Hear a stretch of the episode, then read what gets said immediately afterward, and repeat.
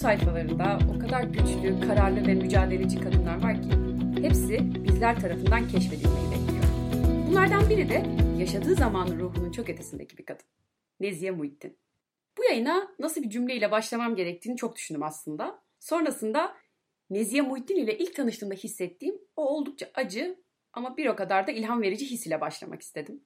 Nezihe Muhittin tarih kitaplarımızda yer alsaydı bugün özellikle kadın bağlamında çok farklı bir toplum yapısından bahsediyor olabilirdik. Kitaplarda kendisinin ve yol arkadaşlarının isimlerini görebilseydik hem daha özgüvenli kız çocukları yetiştirebilir hem de eşitlik bilinci yüksek erkek çocukları büyütebilirdik. Bunu neden söylüyorum? Aslında ben çok küçük yaşlardan beri siyasete meraklı ve toplumsal cinsiyet meselesine duyarlı bir çocuktum. Ortaokul başlarından beri de tek hedefim ileride siyaset bilimi okumaktı.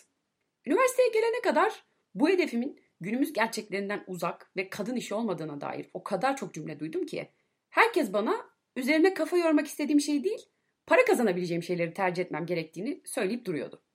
Üniversite sınavında ilk hedefim olan bölümü kazanamadım ve gazetecilik bölümüne başladım. Peki hayalimden vazgeçtim mi? Tabii ki hayır. Siyaset bilimi ve uluslararası ilişkiler bölümüne çift anadolu öğrencisi olarak giren genç bir kadın olarak başıma gelen en güzel şeylerden biri de üniversite ikinci sınıfta Yaprak Zihnioğlu'nun Kadınsız İnkılap kitabını ilk kez elime almam oldu. Ve ben kitabı okumadım. Adeta yedim. Hep şöyle söylerim. Bazı kitapları okursunuz, bazı kitapları yersiniz. Ben Kadınsız İnkılap kitabı içerisinde yer alan bilgilere adeta açtım ve uzun süredir aradığım ilhamı bulmuştum. Türkiye'de kadın mücadelesi dediğimiz zaman genellikle çok yakın bir geçmiş konuşuyoruz. Bu sebeple de çok önemli gerçeklikleri kaçırıyoruz. Belki hatırlarsınız 2019 yılında İstiklal Caddesi'nde gerçekleştirilen 8 Mart Feminist Gece Yürüyüşü'nde kadınlar ezan protesto ettiler başlıklı böyle birçok yalan haber yayınlanmıştı. Ben de o gün yürüyüşteydim. Yürüyüşten çıktım eve gittim. O arada arkadaşım bana böyle bir takım haberleri yollamaya başladı. Ben böyle telefon elimde bakıyorum ya yani anlamaya çalışıyorum. Ve kendime iki soru sordum. Bunu kim ve neden uydurdu? Bunu yapabileceğimize gerçekten inanan var mı? Sonra fark ettim ki ikinci sorunun cevabı aslında çoğu kimseler tarafından pek bilinmiyordu. Merak da edilmiyordu. Aynı gecede şöyle bir tweet atmışım. Türkiye'deki kadın hareketini ezan protesto edecek kadar politika yoksunu zannedenler açsınlar ikinci meşrutiyetten bu yana bu topraklarda kök salmış olan kadın hareketi tarihini okusunlar. Aslında Osmanlı kadın hareketi dediğimiz zaman Tanzimat Fermanı'ndan itibaren gelişen, ikinci meşrutiyetle birlikte hızlanan ve örgütlenmeye başlayan bir hareketten söz ediyoruz. Düşünsenize 180 yıllık bir süreçten bahsediyorum. Her yeni nesilde ve dünyanın içine girdiği her yeni dönemde daha da gelişen bir hareket bu. Ve emin olun hiç de politika yoksunu falan değiller. 1840'lardan itibaren Osmanlı'da ilk kadın gazeteleri ortaya çıkıyor.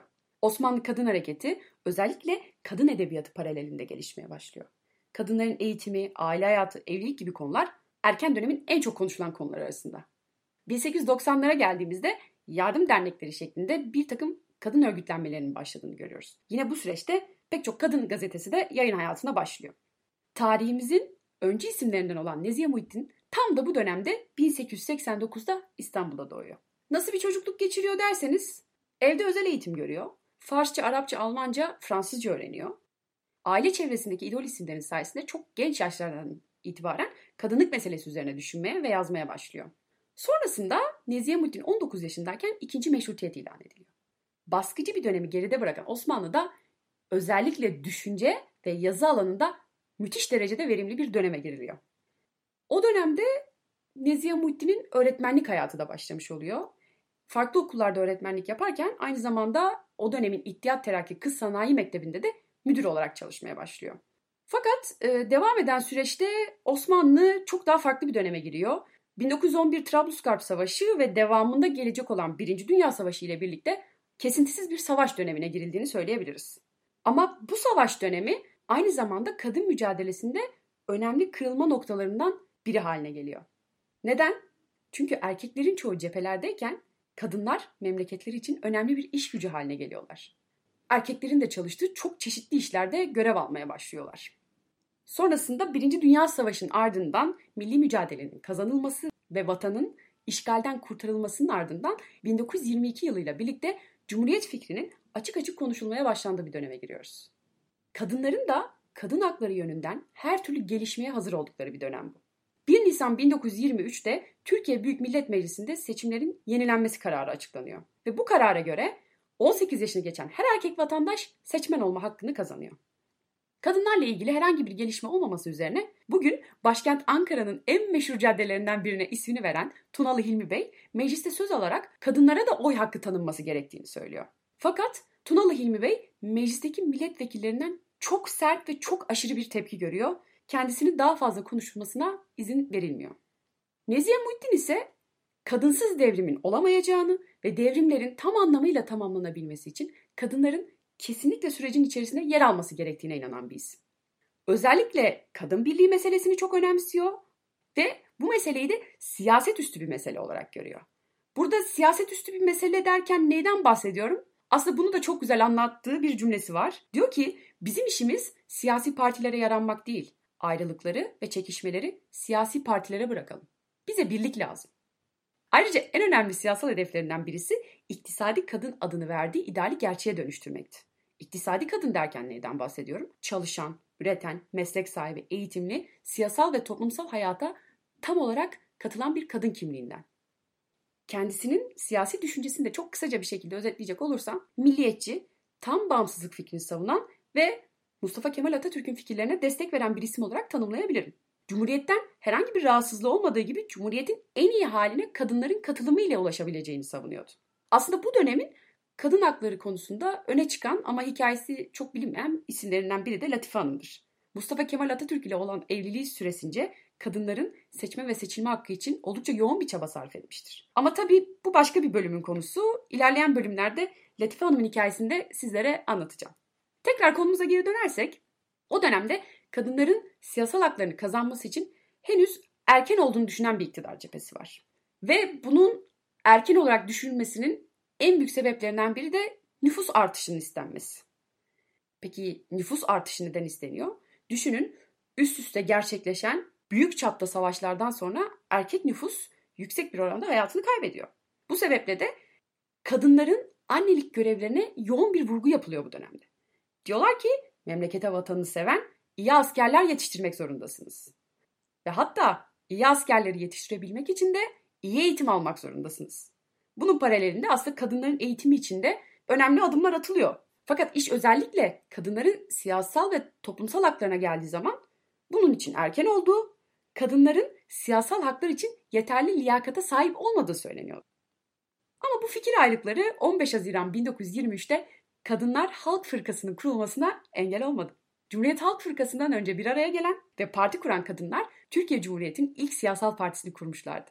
Nezihe Muhittin partinin kurucusu ve başkanı oldu. Kadınların toplumsal, siyasi ve iktisadi gelişmesi için çalışarak seçme ve seçilme hakkına ulaşmalarını sağlamak öncelikli hedefleriydi. Hatta kadınların askerlik hizmetini bile gerektiğinde gerçekleştirebileceklerini söylüyorlardı. Askerlik maddesinin sebebi ise o dönem mecliste kadınların asker olamayacakları için siyasal haklarını elde edemeyecekleri yönündeki bazı söylemlerdi. Bu söylemlere parti tüzüklerindeki bir maddeyle yanıt vermiş oldular. O dönemin öncü kadınlarından şu şekilde sesler de yükseliyordu. Çalışacağız ve kadının memleket için görmezlikten gelinemez olduğunu ispat edeceğiz. İspat ettikten sonra da haklarımızı isteyeceğiz. Daha doğrusu veriniz demeyeceğiz. Alıncaya kadar çalışacağız. Bu cümle sizce de ne kadar kararlı olduklarının göstergesi değil mi? Peki sonra neler oluyor? Kadınlar partilerin kuruluşu için izin almak üzere gerekli evrakları valiliğe teslim ediyorlar ve kuruluş izni için beklemeye başlıyorlar. Bu bekleyiş süreci zarfında önce 9 Eylül 1923'te Cumhuriyet Halk Fırkası kuruluyor. Ardından 29 Ekim 1923'te Cumhuriyet ilan ediliyor.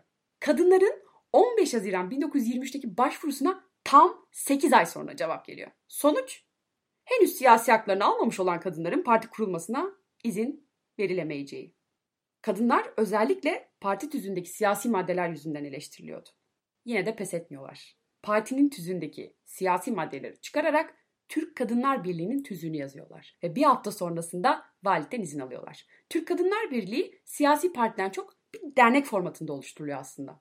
1924-27 yılları arasında oldukça etkin bir şekilde çalışmalarını sürdürüyorlar. Her ne kadar siyasi maddeler tüzükten çıkarılmış olsa da aslında mücadelelerine hep devam ediyorlar. 1927 yılında da resmi olarak artık kadınların siyasal haklarını almalarına yönelik çalışmaya başlayacaklarını ilan ediyorlar. Hatta o dönemde kadınlar milletvekili listelerine kabul edilmediği için feminist bir erkek aday çıkarma stratejisi bile izliyorlar. Fakat aday gösterilen Kenan Bey gördüğü tepki sonrasında adaylıktan çekilmek zorunda kalıyor. O dönemde beni en çok üzen olaylardan biri de dönemin gazetelerinin karikatürler üzerinden kadınlarla alay etmesi. Ne tarz şeyler yayınlıyorlar derseniz işte kadınlar vekil olunca ne yapacaklar sanki? Yeni modadan ya da kozmetik ürünlerindeki gümrük vergilerinden falan bahsedecekler tarzında yayınlar var. Kadınlar aslında bu dönemde kendilerine yönelik önemli gelişmelerin hepsine de son derece destek veriyorlar. Bunların en önemlisi 1926 yılında kabul edilen Medeni Kanun. Medeni Kanun erkeklerin birden fazla kadınla evlenmesinin yasaklanması ve boşanma süreçlerinde kadına da bir takım hakların tanınması gibi çok önemli yenilikler getiriyor. Sonrasındaki 1927 yılı önemli bir kırılma.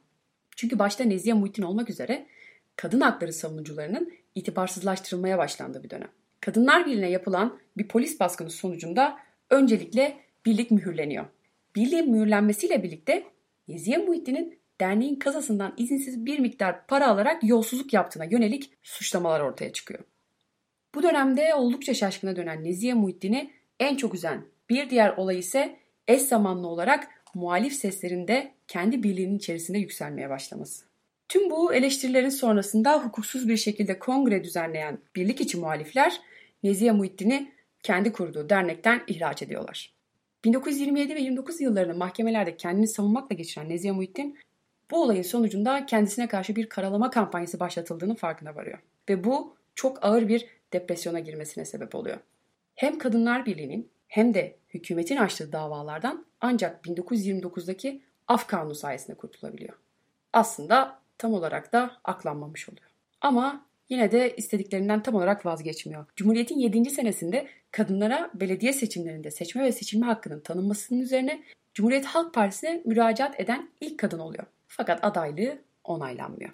5 Aralık 1934 Türkiye Cumhuriyeti'nde kadınların genel seçimlerde seçme ve seçilme hakkını elde ettikleri gün.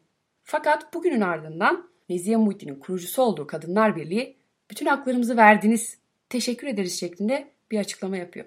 Kendi mücadelelerini yok sayarak sadece teşekkür etmeleri dönemin öncü kadınları arasında büyük bir hayal kırıklığına sebep oluyor. 1935'lere kadar hayatı dolu dolu geçen Nezihe Muhittin siyasi kariyerinin sonrasında yazdığı romanlarla bir şekilde hayatını devam ettirmeye çalışıyor. 20 kadar roman, 300 kadar hikaye ve çok sayıda operet yazdığı biliniyor. Bunların bugün sadece bir kısmına ulaşabiliyoruz. Oldukça gerçekçi bir dille kalem aldığı romanlar siyaseti gibi sessizlikle karşılanıyor. Hatta bazıları başkalarının isimleriyle yayınlanıyor. Yaprak Zihnioğlu'nun kendisi için söylediği bir cümle var ve bence her şeyin özeti olabilecek bir cümle. Diyor ki çok verimli olabilecek bir şahsiyetin önünün kesilmesi, susturulması ve unutturulması bu toplum için çok büyük bir kayıptır. 10 Şubat 1958'de hayatını kaybeden Nezihe Muhittin'in bazı kaynaklara göre akıl hastanesinde yalnız bir şekilde, bazı kaynaklara göre ise evinde kalp krizi geçirerek öldüğü söyleniyor. Cenazesine kurucusu olduğu Kadınlar Birliği üyelerinden kimse katılmıyor ve mezarı uzun yıllar sonra ancak 2016 yılında yaptırılabiliyor. Arşivinin, özel eşyalarının ve yayınlanmamış kitapların akıbeti hala bilinmiyor. Çok kısa bir şekilde hayatını sizlere aktarmaya çalıştım bu kadın. Benim için çok değerli bir ilham kaynağı. Acaba siyasi kariyerine bir şekilde devam edebilseydi neler olurdu sorusunu hiç aklımdan çıkaramıyorum. Tarih kitaplarımızda kendisinin ve arkadaşlarının ve daha birçok öncü kadın hikayesi bir şekilde yer alabilseydi neler değişirdi? İnanın ben çok merak ediyorum. Bazıları anlamakta güçlük çekiyor ama erkekler tarafından yazılmış ve genellikle erkeklerin başarı ya da başarısızlıklarının anlatıldığı bir tarih okuyoruz. Bu tarihteki bütün erkekleri kadın düşmanı yapmıyor tabii ki. Sadece çoğu zaman kadınların görmezden gelindiği ve unutturulduğu gerçeğini yüzümüze çarpıyor. Kadınların hiçbir şey için mücadele etmediği, onlara haklarının birileri tarafından verildiğini kurgulayan tarih günümüz hak mücadelesinde de kendini gösteriyor. Kadınların hakları ve yaşamları için mücadele etmiş büyük büyük annelerinin tarihini öğrenmesi gerekiyor. İnanın hiçbir şey tesadüfen ya da şans eseri olarak gelişmiyor. Nezihe Muhittin diyor ki davamızın zaferi için ölünceye kadar savaşacağız. Bizim yaşamımız buna yetmezse hiç olmazsa bizden sonra gelenler için ortalığı temizlemiş oluruz. Biz bizden sonrakiler için ne yapıyoruz? Bizden öncekilerin bizler için yaptıklarını ne kadar biliyoruz? Sokakta, iş yerinde, okulda, evde tek başınayken eline aldığın telefonda kaçamadığın bir gerçek var artık.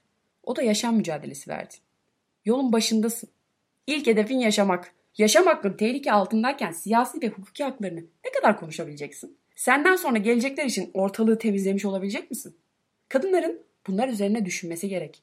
Birlik olma üzerine düşünmesi gerek. İnanın başka yolu yok. Birlik gerek. Beni dinlediğiniz için çok teşekkür ediyorum. Bu konuda daha detaylı bilgi sahibi olmak, görüş ve önerilerini iletmek isteyenler bana sosyal medya hesaplarım üzerinden ulaşabilirler.